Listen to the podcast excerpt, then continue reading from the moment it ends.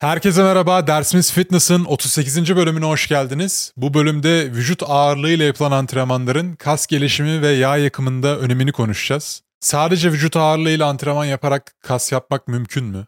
Calisthenics, street workout gibi antrenman modelleri kas gelişiminde ne kadar etkili? Kapalı zincir, açık zincir hareketleri bunlar ne demek? Her ikisinin de avantajları, dezavantajları, antrenman programlamasındaki önemi ve yeri. Bu bölümde bütün bu konulardan bahsedeceğiz. Ağırlık antrenmanlarıyla vücut ağırlığıyla yapılan antrenmanlar arasında detaylı kıyaslama yapacağız. Aynı zamanda bundan sonra bölüm sonlarında ara ara sizden gelen sorulara cevap vermeye çalışacağım. Bu haftanın sorusu ağırlık kemerlerini kullanmak mantıklı mı? Hangi durumlarda neden kullanmamız gerekiyor? Avantajları, dezavantajları bunların hepsini konuşacağız. Vücut ağırlığıyla yapılan antrenmanlar arasında en popüler olanı jimnastik. Daha sonra calisthenics, street workout gibi sporlar da yer alıyor. Fakat bunlar olimpiyatlarda yer alan resmi spor branşları değil. Sadece vücut ağırlığımızla antrenman yaparak kas kütlemizi arttırmak, metabolizmamızı hızlandırmak, yağ yakımını arttırmak mümkün mü? Bu bölümde bu soruya detaylı olarak cevap vermek istiyorum. Şimdi kas gelişimi için bizim ihtiyacımız olan şey ne? Kasa uygulanması gereken ideal direnç. Bu direncin dozajı senin kaslarına ne kadar zarar verdiğini belirliyor. Bu noktada da aslında bu direncin dozajını belirleyen şey senin direnç toleransın. Kaslarının o dirence ne kadar alışkın olduğu. Ne demek istiyorum? Yani mesela 10 şınav bir insana çok zor gelirken diğer insana çok kolay gelebilir. Sen zaten 100 kilo ile 10 tekrar bench yapan bir adamsan 10 tane şınav çekmek sana çok zor gelmeyecektir. Aynı şekilde sen 100 kilo ile squat yapan bir adamsan işte 20 tane vücut ağırlığına squat yapmak sana yine zor gelmeyecektir. Vücudunda bulunan mevcut kas kütlesini geliştirmeye zorlamak için hali hazırdaki direnç toleransından bir tık daha fazla direnç uygulaman gerekiyor. Kapasiteyi anca bu şekilde genişletebiliyorsun. Ama bu noktada kası geliştirmek için tek önemli olan şey direncin ne kadar büyük olduğu değil. Yani kasını sürekli geliştirmek için her zaman daha ağır kilo kaldırmak zorunda değilsin. Önceki bölümlerde de bahsettiğimiz gibi antrenmanlarda yaptığın hareketleri değiştirebilirsin, set tekrar sayılarınla oynayabilirsin, hareketin temposuyla oynayabilirsin, farklı açılar, ekipmanlar kullanabilirsin. Dinlenme süreleri, antrenmanın şiddeti, sıklığı, yoğunluğu bunların hepsi kas gelişimini belirleyen faktörler. Vücut ağırlığıyla yapılan antrenmanlara baktığın zaman da kasa farklı bir sinyal gönderen farklı bir antrenman modeli. Ayrıca vücut ağırlığı antrenmanı dendiğinde sanki böyle hani çok basit hareketler akla geliyor. Fakat vücut ağırlığın yani düşündüğünde işte ben 105 kiloyum. 105 kiloyu çekmek, iktirmek, boşlukta hareket ettirmek, kontrol etmek çok da kolay bir şey değil. Tamamıyla yaptığın hareketin çeşidine bağlı olarak vücut ağırlığınla yapılan antrenmanları çok zor hale getirebilirsin. Nedir bunlar? Barfix mesela. Bütün vücudunu yukarı doğru çekiyorsun. Kolay bir hareket değil. Dips. Aşağı doğru iniyorsun, yukarı doğru kollarını bastırarak bütün vücudunu kaldırıyorsun. Pistol squat mesela işte tek bacağınla çömeliyorsun, kalkıyorsun. Vücut ağırlığını tek bacağınla pres yapmak da kolay bir şey değil. Aynı şekilde amuda kalkıp şınav çekmeye çalışabilirsin. Çoğu insanın yapamayacağı bir hareket. Bunların hepsi vücut ağırlığıyla yapılan hareketler. Bu saydığım hareketlerin çok büyük bir kısmını her gün spor salonuna giden insanlar bile yapamayabiliyor. Zaten 8. bölümde farklı güç çeşitlerinden bahsetmiştik değil mi? Bir tanesi neydi? Maksimal güç yani kaldırabildiğin maksimum ağırlık. İkincisi patlayıcı güç. Ne kadar patlayıcı bir şekilde, hızlı bir şekilde kaslarını kasabiliyorsun. Üçüncüsü strength endurance yani güç dayanıklılık. Spesifik bir ağırlığı belli set yaparak ne kadar uzun süre gidebiliyorsun aynı güç kapasitesini ne kadar uzun süre koruyabiliyorsun. Son olarak da göreceli kuvvet demiştik. Yani vücut ağırlığına göre olan kuvvetin. Burada da kimlerden örnek vermiştik? Mesela powerlifterlar, strongmanler. Aslında çok güçlüler, maksimal güç kapasiteleri çok yüksek. Ama bazıları pull-up yapamıyor. Kendi vücut ağırlıklarını kaldıramıyorlar. Bu anlamda relative strength çok önemli. Profesyonel bir sporcu değilsen yani bir powerlifter ya da işte strongman değilsen vücut ağırlığını kesinlikle kaldırabilmen gerekiyor ben güçlü bir insanım diyebilmen için. İşte sen 10 tane barfix çekemiyorsan, 10 tane dips yapamıyorsan, 20-30 tane şınav çekemiyorsan, barfix demirinde bir dakika asılı kalamıyorsan, spor salonunda ne kadar ağırlık kaldırdığının bana göre hiçbir önemi yok. Sen spesifik olarak bir makinede kaldırdığın ağırlıkları geliştirmiş olabilirsin. İşte sürekli onu pratik yapıyorsundur, ağırlıklarını arttırıyorsundur. Spesifik bir kas grubunda güçlenmiş olabilirsin. Ama vücut ağırlığınla yapılan hareketlerde birden fazla kas grubunun koordineli bir şekilde hareket etmesi gerekiyor. İşte barfix'i ele alacak olursak. Sen tuttun. Tutuş gücünün bir kere güçlü olması gerekiyor. Forearmlarının, bisepsinin, kanat kaslarının seni çekerken kor kasların bile aktif oluyor. senin vücudunu sabitlemesi gerekiyor. Aynı anda koordineli bir şekilde A noktasından B noktasına seni hareket ettirmesi gerekiyor. Fakat işte senin spor salonunda yaptığın makina oturuyorsun, kendini sabitliyorsun, her şey on numara. Sadece kolunu oynatıyorsun, itiyorsun ya da çekiyorsun bu kadar. Bu gücün gerçek hayatta bir karşılığı yok. Sen doğada işte ağaca tırmanırken, düştüğün yerden kalkarken, zıplarken, atlarken, hoplarken belli bir makineden destek alarak mı yapıyorsun? Hayır, tamamıyla boşlukta kendi vücudunu hareket ettiriyorsun. Bu yüzden bu hareket paternlerini vücut ağırlığına ne kadar fazla pratik yaparsan, eklem stabilizasyonun genel güç kapasiten o zayıf linklerinde o kadar orantılı bir şekilde gelişecektir. Vücut ağırlığınla yapılan antrenmanlar sadece böyle zor olmak zorunda da değil. İşte sadece pull-up yapmak zorunda değilsin. Şu an spora yeni başlamış bir insan olabilirsin. Normal şınav yerine dizlerinin üstünde şınav yaparsın. İşte destekli bir şekilde dips hareketi yapabilirsin. Ondan sonra pull-up'ı direnç bandından yardım alarak ya da bir arkadaşından yardım alarak yapabilirsin. TRX kullanabilirsin mesela. Değil mi? Suspension trainer böyle bir yere bağlayıp kendini row şeklinde biraz daha açıda iktirip çekebilirsin. Bu tarz basit ekipmanlar kullanarak da vücut ağırlığıyla yapılan antrenmanlar kesinlikle kişiye özel ayarlanabilir. Aynı şekilde çok güçlüsündür. İşte 20 barfix çekiyorsundur, 100 tane şınav çekiyorsundur. Üzerine basitçe bir ağırlık koyarak işte barfix'te, şınavda, dips hareketinde vesaire bu vücut ağırlığınla yaptığın hareketleri de yine kendine zorlaştırabilirsin. Fitness ve vücut geliştirmede, kas gelişiminde, yağ yakımında bütün antrenman modellerine yer var. Hayatın boyunca sadece spor salonunda ağırlık kaldırmak zorunda değilsin ya da aynı şekilde sadece koşu kardiyo antrenmanları yapmak zorunda değilsin. Sadece vücut ağırlığında antrenmanlar yapmak zorunda değilsin. Bunların hepsinin sana getireceği belli başlı faydalar var. Genel güç ve kas kapasiteni geliştirmek için, kardiyovasküler kalp sağlığını geliştirmek için bunların hepsinden yararlanmak lazım. Zaten sağlıklı bir antrenman programının belli aralıklarla değişmesi gerektiğinden bu yüzden sürekli bahsediyorum. Hangi antrenman sistemini takip edersen et, vücudun bir süre sonra adapte olup o antrenman modelinden alacağın fayda azalacağı için bütün direnç çeşitlerini, antrenman modellerini değiştire değiştire uygulayarak hepsinden fayda elde etmen senin gelişimin için en ideal senaryo. Burada direncin çeşitliliğini belirleyen şey ne? Tekrar aralığı. Yani sen bir hareketi kaç tekrar yapabiliyorsun? Bunu vücut ağırlığına yapabilirsin ya da spor salonunda bir barla, dumbbell'la yapabilirsin. Kaç tekrar yapabildiğin o hareketin sana ne kadar zor geldiğini gösterecek. Yani ne kadar kaslarına direnç uyguladığını gösterecek. Bizim antrenman programlamasındaki amacımız bu direnç kapasitesini çeşitlendirmek. İşte 3-6 tekrar yapabileceğin o kadar yüksek dirençteki hareketleri bir süre uyguladın 3-6 hafta. Daha sonrasında 10-15 tekrar yapabileceğin hareketlere geçtin. Bu şınav olabilir, bench press olabilir, lat pull olabilir, barfix olabilir, hiç fark etmez. Burada önemli olan şey o hareketin kaslarına ne kadar direnç uyguladığı, sana ne kadar zor geldiği. Zaten benim sizle paylaştığım antrenman programına da baktığınızda faz faz her 3 haftada bir tekrar aralıkları değişiyor değil mi? İlk hafta güçlenmeye odaklanıyorsun. 3-6 tekrar aralığında antrenman yapıyorsun. Daha sonrasında 10-12 tekrarlara çıkıyorsun. Sonrasında 15-20 tekrarlara çıkıyorsun. Her tekrar aralığını değiştirdiğinde farklı kas sifleri vücudunda aktif olacak. Bu şekilde gelişimini platoya uğramadan sürekli hale getirmiş olacaksın. Ben 14 yıldır aktif olarak aralıksız ağırlık antrenmanları yapıyorum. Bir yılın mutlaka 2-3 ayı vücut ağırlığımla yaptığım antrenmanlarla geçiyor. Bunu zaman zaman sadece 2-3 ayımı vücut ağırlığıyla yapılan antrenmanlara ayırarak da uyguladım. Mesela işte calisthenics street workout bu tarz antrenman modellerini aralıksız olarak uyguladığım zamanlar da oldu. Ya da haftanın belli bir gününü sadece vücut ağırlığı antrenmanlarına ayırdığım günler de oldu. Şu anda mesela mevcut antrenman programım şu şekilde. Haftada bir gün mutlaka spor salonunda ağır bir antrenman yapıyorum. Yani ağırlıklar kullanarak, direnç kapasitemi zorlayarak yaptığım bir antrenman. Bunun antrenman şiddeti %75 ile 90 arasında değişiyor.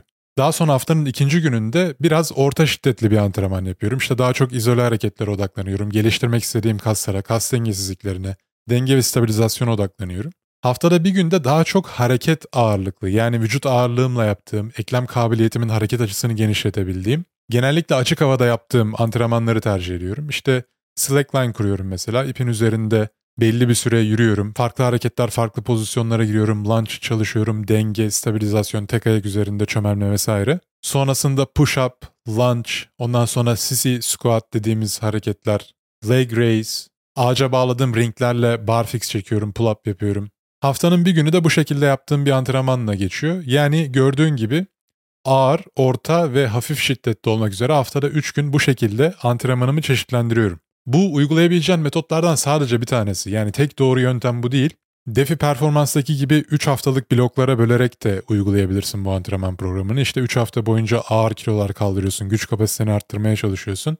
Daha sonrasında yüksek tekrarlara odaklanıyorsun. Daha sonrasında farklı yönlerde yaptığın hareketlere odaklanıyorsun. Dinlenme sürelerin sürekli hafta hafta değişiyor.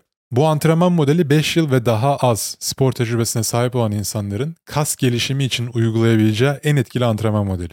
Belli bir süre belli bir tekrar aralığına odaklanıyorsun. O mentaliteye, zihniyete bürünüyorsun. Ağır kaldırmaya çalışıyorsun. Bir süre sonra eklemlerinde fazla stres oluşmaya başlayacağı için hemen tekrarlarını arttırıp ağırlığını düşürüyorsun. Kardiyovasküler antrenmanlara odaklanıyorsun. Dinlenme sürelerini biraz daha kısaltıyorsun. Kalbinin kondisyonunu arttırmaya çalışıyorsun vesaire. Aynı zamanda ağır kilolar kaldırdığın hareketler genellikle sagittal plane'de oluyor. Yani yukarı aşağı hareket ediyorsun sadece. İşte squat'ı düşün, deadlift'i düşün. Sağa sola hareket etmiyorsun, rotasyon yapmıyorsun. Çünkü bizim vücudumuzun en güçlü olduğu pozisyon yukarı aşağı hareket ettiğimiz pozisyon. Eklem yapımız ona göre evrilmiş değil mi? Senin işte ayak bileklerin, diz kapakların, kalçan bunların hepsi yukarı aşağı hareket ettiğinde maksimum şekilde birbirine destek olarak güç üretebiliyor. Sen rotasyon yaptığında işte sağa sola adım attığında o kadar da güçlü değilsin aslında. Çok fazla ağırlık kaldıramazsın. O yüzden ağır kilolar kaldırmak istediğin zaman belli başlı hareketlere odaklanman gerekiyor. Hafif kilolar kaldırmak istediğin zaman çok yönlü rotasyon hareketlerini yapıyorsun. Bu şekilde belli hareket açılarını da vücuduna belli aralıklarla pratik yapmış oluyorsun, unutmamış oluyorsun. Çünkü vücudumuz kullanmadığı yetenekleri unutmaya çok elverişli. Ben 14 yıldır aralıksız olarak antrenman yapmama rağmen hala daha bu konseptleri düzenli aralıklarla uygulamadığımda aynı şekilde ben de uygulamadığım alanlarda kötüleşmeye başlıyorum. Yani bu bir kere yaptığın ömrün boyunca sahip olabileceğin bir yetenek değil. Sistemli bir program takip ederek düzenli olarak bütün antrenman modellerinden fayda sağlayabilmen için değiştirerek uygulaman gerekiyor. Şimdi bir de direnç antrenmanlarının tanımını yapalım. Yani direnç antrenmanı ne? Kasına direnç uyguladığın herhangi bir şey. Sadece ağırlık kaldırmak zorunda değilsin. Mesela yaşlı bir insanın, anneannemizin, dedemizin değil mi? Çömelip kalkması bile aslında onun için bir direnç antrenmanı. Çünkü ona zor geliyor. 5 tekrar yaptıktan sonra yoruluyor. Senin deadlift'te 100 kilo yapmanla aynı direnç belki. Hissiyat aynı. O yüzden böyle direnç antrenmanını kalıplara sokmaya gerek yok bu noktada. Temel olarak yaptığın hareketin sana ne kadar zor geldiği, direnç antrenmanı bu. Kaslarını ne kadar dirence maruz bırakıyorsun. O yüzden istersen sen vücut ağırlığının antrenman yap, ister ağırlıklarla, ister reformerla, pilatesle. Hiç fark etmez.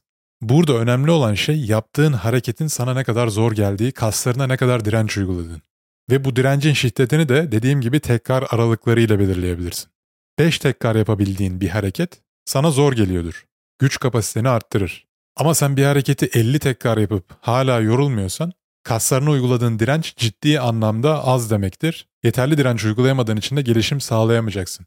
Burada kadınların reformer pilates antrenmanlarına da değinmek istiyorum. İşte şimdi herkesin direnç antrenmanı yapması gerektiğinden bahsediyoruz değil mi? Kas gelişimi için, yağ yakımına destek olması için, metabolizmayı hızlandırmak için, daha fazla kaloriyi tolere edebilmemiz için kaslarımızı geliştirmemiz gerektiğinden bahsediyoruz. Şimdi çoğu kadın bu grup derslerine gittiğinde işte 50 tekrar bacak kaldırıyor mesela. Kasında bir yanma hissediyor evet.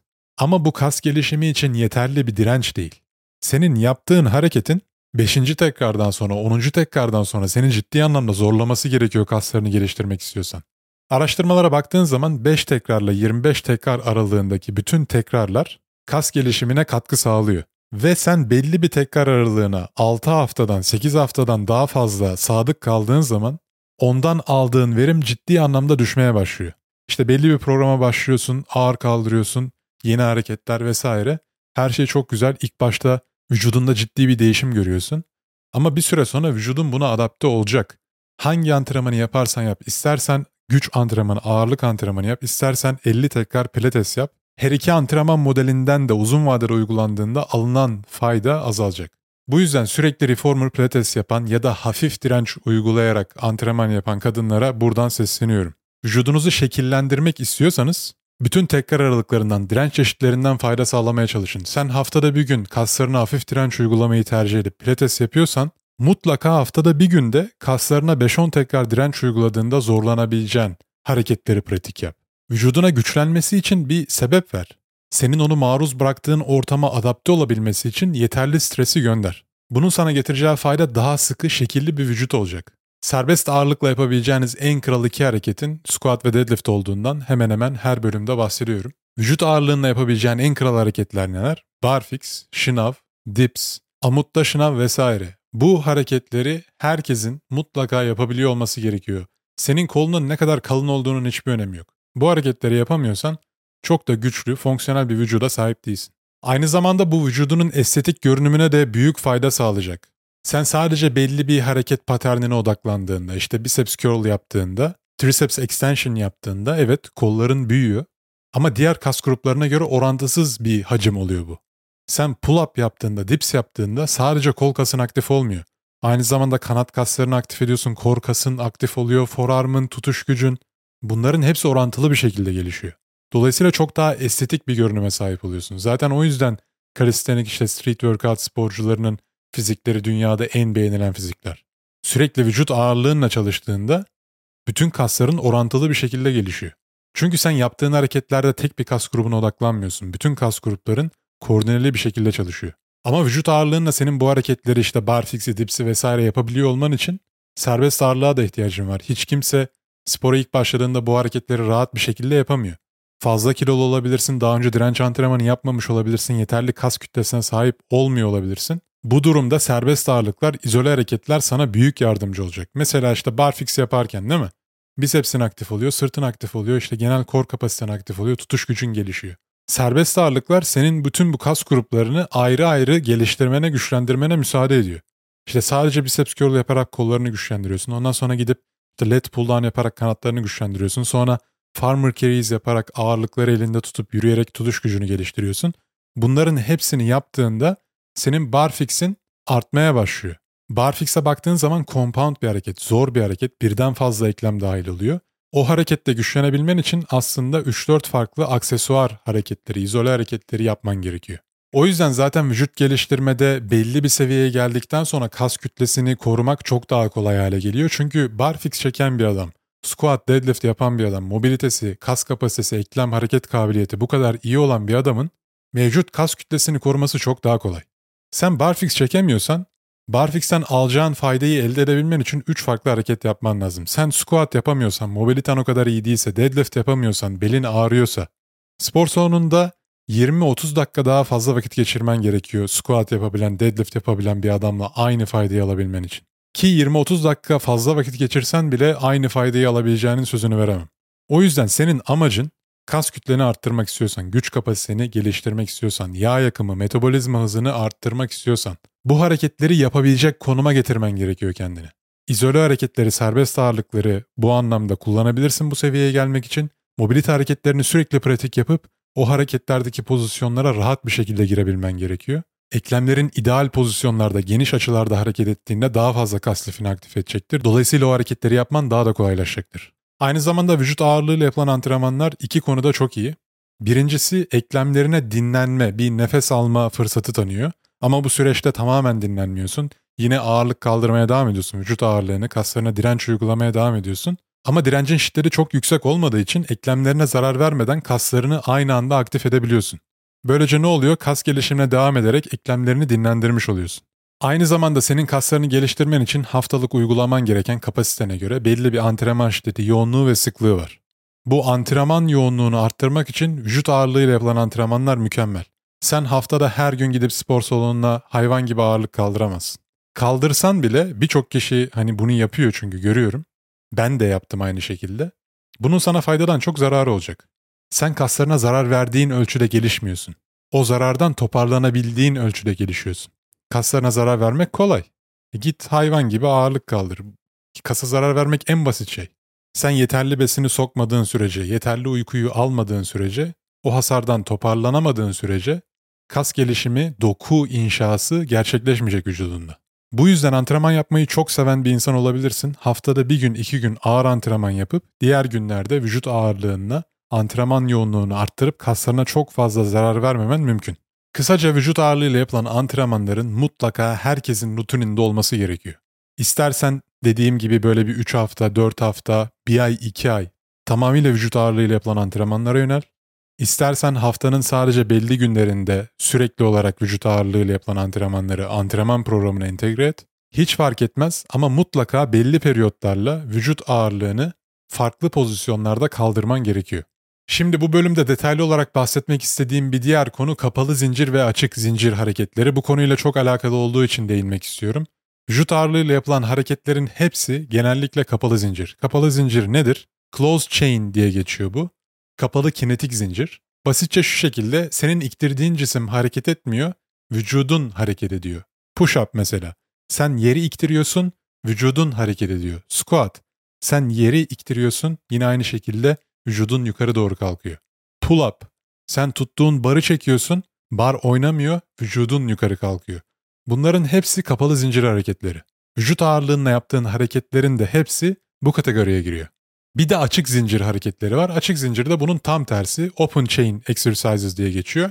Bunda da senin iktirdiğin, çektiğin cisim hareket ediyor. İşte biceps curl yapıyorsun, dumbbell'a bir güç uyguluyorsun, hareket ediyor. Let pull down yapıyorsun mesela. Barfix'in açık zincir versiyonu ne? Let pull down. Barı tutuyorsun, çektiğin zaman vücudun yukarı kalkmıyor barfix'teki gibi. Bar aşağı iniyor. Açık zincir. Bench press. Push up kapalı zincir versiyonu sen yeri iktirdin oynamadı. Bench press'te barı iktirdin oynadı. Leg press. Leg press makinesinde iktiriyorsun ağırlığı oynuyor ama squat'ta yeri iktiriyorsun yer oynamıyor vücudun oynuyor. Şimdi bu kapalı ve açık zincir hareketlerinin bize faydalarından ve zararlarından, avantajlarından, dezavantajlarından konuşalım biraz. Kapalı zincir hareketlerinin sana sağlayacağı en büyük fayda vücut farkındalığı.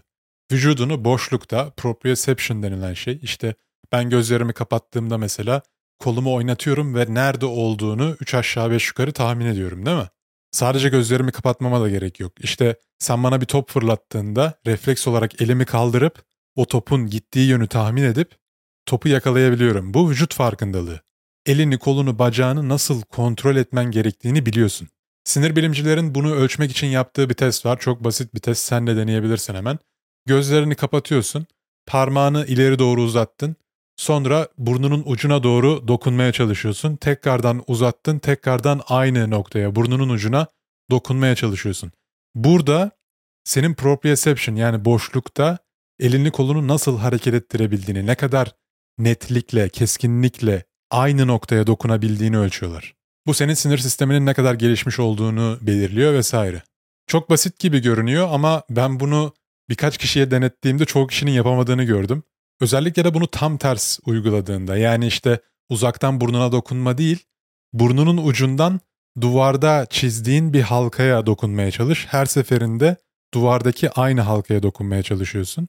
Yani kendine değil, duvardaki hedefe dokunmaya çalışıyorsun. Bunun tam tersi. Burada isabet çok daha az oluyor. Aynı noktaya tutturmak gittikçe zorlaşıyor. Bunları deneyerek sinir sisteminin ne kadar gelişmiş olduğunu, proprioception yeteneklerinin ne kadar güçlü olduğunu test edebilirsin. Kapalı zincir hareketleri bu yeteneğini geliştirmeye yardımcı oluyor. Çünkü vücudunu kaldırıyorsun. Sen yeri iktiriyorsun, yer oynamıyor, vücudun oynuyor. Barı çekiyorsun, vücudun yukarı kalkıyor. Bu da senin sinir sistemini, vücut kontrolünü ciddi anlamda geliştiren bir yetenek. Bu yetenek yaşlandıkça daha da fazla önem kazanıyor. Çünkü mesela diyelim ayağın takıldığında bazı insanlar çok çabuk düşerken kendini sakatlarken bazı insanlar çok hızlı bir şekilde tekrardan kendini sabitleyebiliyor, dengesini hızlı bir şekilde koruyabiliyor. Bu da aynı şekilde tamamıyla bu kapalı zincir hareketlerini, vücut ağırlığınla yapılan hareketleri pratik yaptıkça gelişen bir yetenek. Vücut ağırlıklarını en iyi kontrol eden sporcular jimnastikçiler. Yaptıkları hareketlerin zorluğundan zaten bahsetmeye gerek yok. Gerçekten küçük yaştan itibaren vücutlarını değişik pozisyonlarda nasıl kontrol etmeleri gerektiğini çok iyi biliyorlar. Bu vücut farkındalığını oluşturmadan ağırlık kaldırmak gerçekten tehlikeli. Ben bunu çok yaşadım. Hayatında ilk kez ağırlık kaldıran insanların böyle çok dengesiz bir şekilde ağırlıkları üzerine düşürdüklerini falan çok gördüm. Hatta böyle bazı insanlara işte sakar falan derler ya el ayak koordinasyonu yoktur böyle çok hani şeydir. Her dokunduğu şey elinde kalır falan. Bu insanların da yine aynı şekilde vücut farkındalıkları gelişmiş değil. Çok önemli bir yetenek. Herkesin mutlaka geliştirmesi gereken bir yetenek.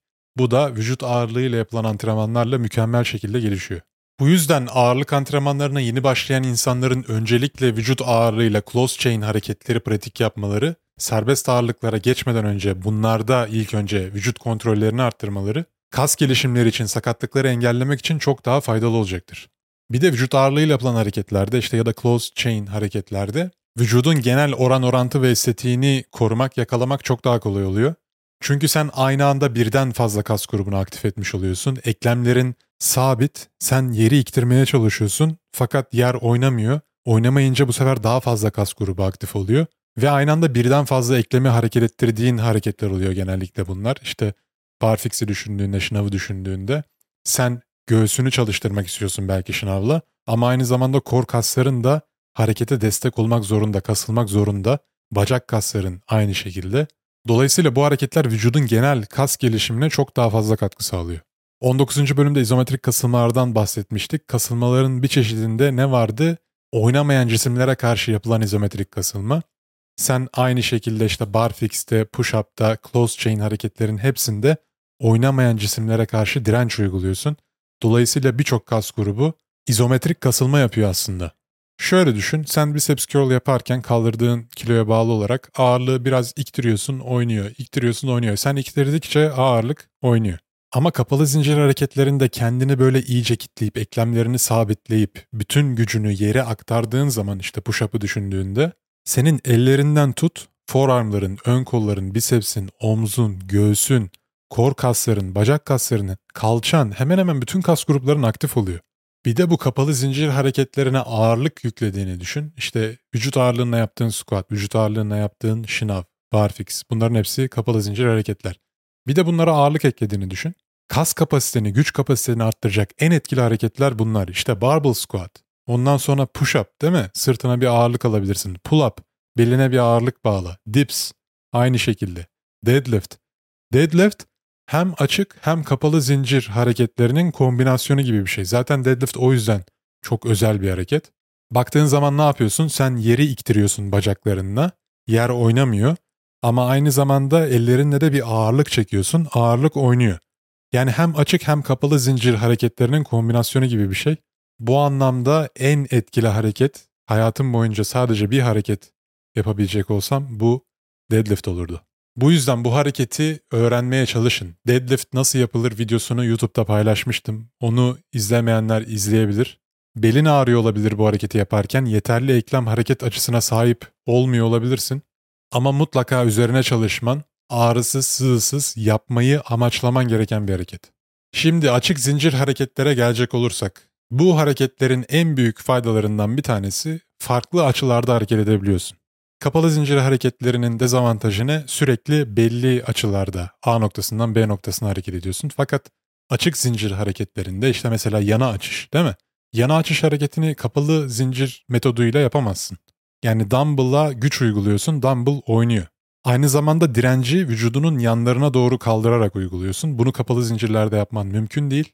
Bu yüzden aslında vücut geliştirmecilere baktığında antrenman programlarında birçok açık zincir hareketleri var. İşte arka omuz, trapez, forearm, o bu bütün o küçük kas gruplarını hedef alarak bir nevi işte vücutlarını böyle heykeltıraş gibi yontarak şekillendirmeye çalışıyorlar.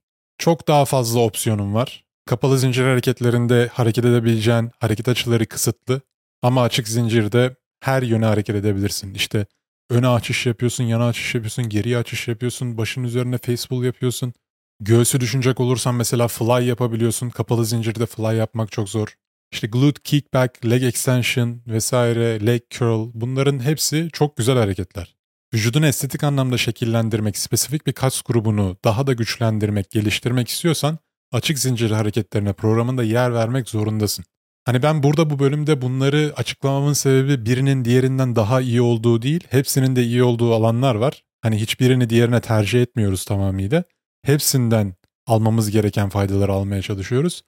Ben bu bölümde işte serbest ağırlıklarla makineleri kıyasladığımda, barbell'la dumbbell'ı kıyasladığımda önceki bölümlerde ya da bu bölümde açık zincir, kapalı zinciri kıyaslarken amacım beyin fırtınası yaparak her iki antrenman modelinden de alabileceğimiz faydaların farkındalığını oluşturmak. Aynı zamanda rehabilitasyonda sakatlıklardan sonraki süreçte açık zincir hareketleri çok aktif olarak kullanılıyor. Çünkü Sakatlığa baktığın zaman işte bir önceki bölümde bahsetmiştim zaten. Ne demek? Zincir zayıf halkasından koptu demek. Senin belli bir ağırlığı yaparken belli kas grubunun ekleminin yeterli seviyede olmadığı için uyguladığın dirence patlak vermesi demek. Bu açık zincir hareketleriyle de o patlak veren kısma yama yapabiliyorsun. Spesifik olarak o bölgeyi güçlendirebiliyorsun. Aynı zamanda spesifik olarak bir eklemi çevreleyen kasları güçlendirmek istediğin zaman ya da o eklemin hareket açısını arttırmak istediğin zaman yine açık zincir hareketlerini aktif olarak kullanabilirsin. Zaten profesyonel sporcuların yaptığı hareketlerin çok büyük bir kısmı açık zincir hareketleri. Baktığın zaman işte topu fırlatıyorsun değil mi? Ya da ayağınla futbolcular topa vuruyor. Vurdukları cisim hareket ediyor. İşte rotasyon yapıyorsun. Bir şeyi yana doğru fırlatıyorsun. Basketbolcular mesela. Profesyonel anlamda spor yapan insanların açık zincir hareketlerini antrenmanlarında aktif olarak pratik yapmaları gerekiyor. Çünkü bu hareket paternlerinde direnci arttırarak güçlenmeye çalışıyorlar. Açık zincir hareketlerinin bir diğer faydası da kasa yolladığımız sinyali sürekli olarak çeşitlendirebiliriz. Yapabileceğimiz hareketlerin yani sınırı yok. Yaratıcılığını kullanarak birçok farklı hareket yapabilirsin. Dolayısıyla adaptasyon sağlandıktan sonra gelişimine belli aralıklarla değişik yaparak devam edebilirsin. Açık zincir hareketlerinin bir dezavantajı sakatlığa çok daha elverişli hareketler oluyor genellikle. Kapalı zincir hareketleri çok daha güvenli çünkü iktirdiğin cisim oynamıyor. Sakatlanmamak da bu sporda gerçekten çok önemli. Yani bunu böyle bir maraton gibi düşünün. İşte başlıyorsun koşuya. Ne kadar hızlı başladığının hiçbir önemi yok. Tamam serbest ağırlıklarla, açık zincir hareketleriyle çok daha ağır kilo kaldırabiliyorsun. Farklı pozisyonlarda hareket edebiliyorsun vesaire. Ama bunu kötüye kullanmaya başladığında, o dozajı aşmaya başladığında sakatlanırsan bir şekilde koşuya ne kadar hızlı başladığının hiçbir önemi kalmıyor. O yüzden mutlaka belli aralıklarla açık zincir hareketlerine ara verip kapalı zincir hareketlerine, vücut ağırlığında yaptığın hareketlere antrenman programında yer ver. Vücut ağırlığınla yaptığın hareketlerde kendini haddinden fazla zorlamak zor çünkü zaten zor hareketleri yapamıyorsun. İşte barfix çekemiyorsan çekemiyorsundur. İstediğin kadar zorla kendini. Kaldıramazsın yukarı kendini. Ama açık zincir hareketlerinde serbest ağırlıklarda öyle değil. Kaldıramayacağın ağırlıkların altına girebiliyorsun, zorlayabiliyorsun saçma sapan. O imkanı tanıyor sana. O yüzden sakatlık riski çok daha yüksek oluyor. Bir de önceki bölümlerde acı bir hikayeden bahsetmiştim. İşte vapurdan düşen adama halat uzatıyorlar İzmir'de. Daha sonrasında adam kendini yukarı çekemediği için vapurla iskele arasında kalıp boğularak ölüyor. Bizim gerçek hayatta kullandığımız hareket paternleri genellikle kapalı zincir hareket paternleri oluyor. İşte halata tutunduğunda ne yapıyorsun? Kendini çekiyorsun. Halat oynamıyor, senin vücudunu kaldırman gerekiyor. Ya da çok daha eskilere gidelim mesela. Yırtıcı bir hayvan seni kovalıyor değil mi? Ondan kaçarken ne yapman gerekiyor? Ağaca tırmanman gerekiyor. Yine kapalı zincir hareket paternleri. Bu yüzden vücut ağırlığını bu şekilde farklı pozisyonlarda rahat bir şekilde kontrol etme, kaldırabilme, iktirebilme hepimizin sahip olması gereken önemli bir yetenek. Evet bu hafta sizden gelen soru ağırlık kemerlerini kullanmamız gerekiyor mu? Avantajları dezavantajları nedir? Bu sorunun kısa cevabı şu şekilde. Gerçekten ağırlık kemerine ihtiyacınız varsa kullanın. Ama bunu bir alışkanlık haline getirdiyseniz, kor kaslarınız ağırlık kemeri kullanmadan sizi sabitleyemiyorsa bu bir zayıflık göstergesidir. Ben tercihen artık ağırlık kemerini hayatımdan çıkarttım. Hiçbir şekilde kullanmıyorum. Öncesinde çok kullandım. Yaklaşık 2-3 yıl boyunca hemen hemen her antrenmanda kullandım. Faydalarını gördüm, zararlarını gördüm. Faydası şu şekilde kesinlikle çok daha fazla ağırlık kaldırmana yardımcı oluyor. Kor bölgeni sabitliyorsun. Daha güvenli hissediyorsun. Dezavantajı da şu şekilde kemer kor kaslarını sabitlediği için bu desteğe sürekli bağımlı hale geliyorsun. Kemer kullanmadan ağırlık kaldırdığında ağırlıklarını ciddi anlamda düşürmen gerekiyor. Düşürmezsen de zaten kor kasların bu süreçte zayıfladığı için ciddi sakatlıklara yol açabilirsin. Disk kaymaları, sinir sıkışması vesaire oluşabilir omurganda. Ağırlık kemerlerinin sağlıklı bir şekilde kullanılma şekli şöyle olabilir. Deadlift'ten örnek verecek olursak çünkü genellikle squat ve deadlift de ağırlıklı olarak kullanılıyor. Diyelim 5 set, 6 set deadlift yapıyorsun. İşte bir set ısındın, ikinci set biraz daha ağırlıklarını arttırdın. Üçüncü set hala daha kaldırabiliyorsun. Hani dördüncü set, beşinci sette belki ağırlıklarını bir tık daha arttırabilmek için kullanabilirsin. Bunu kullanırken de dikkat etmen gereken çok önemli bir teknik var. Ben bunu yıllarca yanlış kullandım. Ağırlık kemerini ne kadar sıkarsam o kadar iyi şeklinde düşünüyordum. Hatta böyle kemeri olabildiğince son deliğe getirmeye çalışıyordum. Bununla da böyle gurur duyuyordum falan. Ağırlık kemeri bu şekilde takılmıyor. Kemerin kor kaslarına baskı uygulaması değil, kor kaslarının kemere baskı uygulaması gerekiyor. Bunun için de kemeri taktıktan sonra yaklaşık bir parmak boşluk bırakıyorsun belinde. Yani hafif gevşek şekilde tutuyorsun kemeri belinde. Derin bir nefes alıyorsun, göbek nefesi. Havayı göbeğine doğru dolduruyorsun.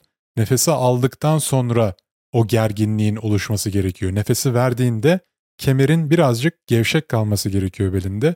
Bunu yaptığında kor kasların kemere baskı uygulayacak. Çok daha güvenli. Kor kaslarını aynı zamanda tembelleştirmemiş olacaksın bu şekilde. Bu önemli detaya mutlaka dikkat et kullandığın zaman. Ben tercihen artık hiçbir şekilde kullanmıyorum. Kor kaslarımın bir kemer kadar beni sabitlemesini istiyorum. O kadar güçlenmesini istiyorum. Aynı şekilde lifting strap'ler işte bileğine geçiriyorsun daha sonra bara doluyorsun. Tutuş gücünü güçlendirmek için kullandığın ekipman. Bunu da yine aynı şekilde kullanmayı tercih etmiyorum. Tutuş gücümün güçlenmesini istiyorum. Kaldırdığım ağırlıklarda kontrolü sağlamak istiyorum. Zaten kontrolü sağlayamıyorsam kaldırmamın bir anlamı yok o ağırlığı benim için. Çünkü sakatlıkların büyük bir kısmı bu tarz ekipmanları kullanmaya başlayıp sınırlarını zorladığında gerçekleşiyor. Senin ellerini o ağırlığı herhangi bir destek olmadan kaldıracak kadar güçlü değilse o ağırlığı kaldırmaman gerekiyor demektir. Aynı şekilde sen kemer takmadan deadlift squat yapamıyorsan ağrı hissetmeden bu ağırlığın senin vücudunun tölere edebileceğinden fazla olduğunu gösterir. Bu anlamda sınırları gereksiz zorlamanın zararlı olduğunu düşünüyorum. Sürekli olarak ağırlık kemeriyle antrenman yapan arkadaşların kemer kullanmadan aynı hareketleri yapmaya çalıştığında bel kısmında ciddi ağrılar hissedeceklerini uzun zamanda garanti edebilirim. Çünkü ben bunu yaptım. Kaldırdığın ağırlığı herhangi bir ekipman kullanmadan kontrol edemiyorsan egon seni kontrol ediyor demektir. Vücudunun sana vermek istediği mesajları doğru algılayarak sağlıklı bir şekilde gelişimine devam etmek istiyorsan, bu sporu hayatın boyunca sakatlanmadan yapmak istiyorsan bu konulara dikkat et. Kemer bağlamayı ben biraz şuna benzetiyorum. İşte zincir halkalarından bahsediyordum sürekli. Zincirin halkalarından birinin zayıf olduğunu düşün ve onu senin işte çeşitli ekipmanlarla bant dolayarak, bez dolayarak bir şekilde sabitlediğini düşün. O zincir, o ekipman orada olduğu sürece güçlü olacaktır. Zayıf bölgeyi bir şekilde kapattın, yara bandığı vurdun. Ama o bant kalktığı anda sen ana problemi çözmedin, sadece geçici bir çözüm buldun. Zincir stres altında yine kopacaktır. Evet arkadaşlar bu hafta da vücut ağırlığıyla yapılan antrenmanların öneminden bahsetmek istedim. Kapalı zincir, açık zincir hareketleri, ağırlık kemerinin kullanımı. Bölümle ilgili merak ettiğin soruları YouTube yorumlara bırakabilirsin. Hepinize sağlıklı huzurlu haftalar diliyorum. Bir sonraki bölümde görüşmek üzere.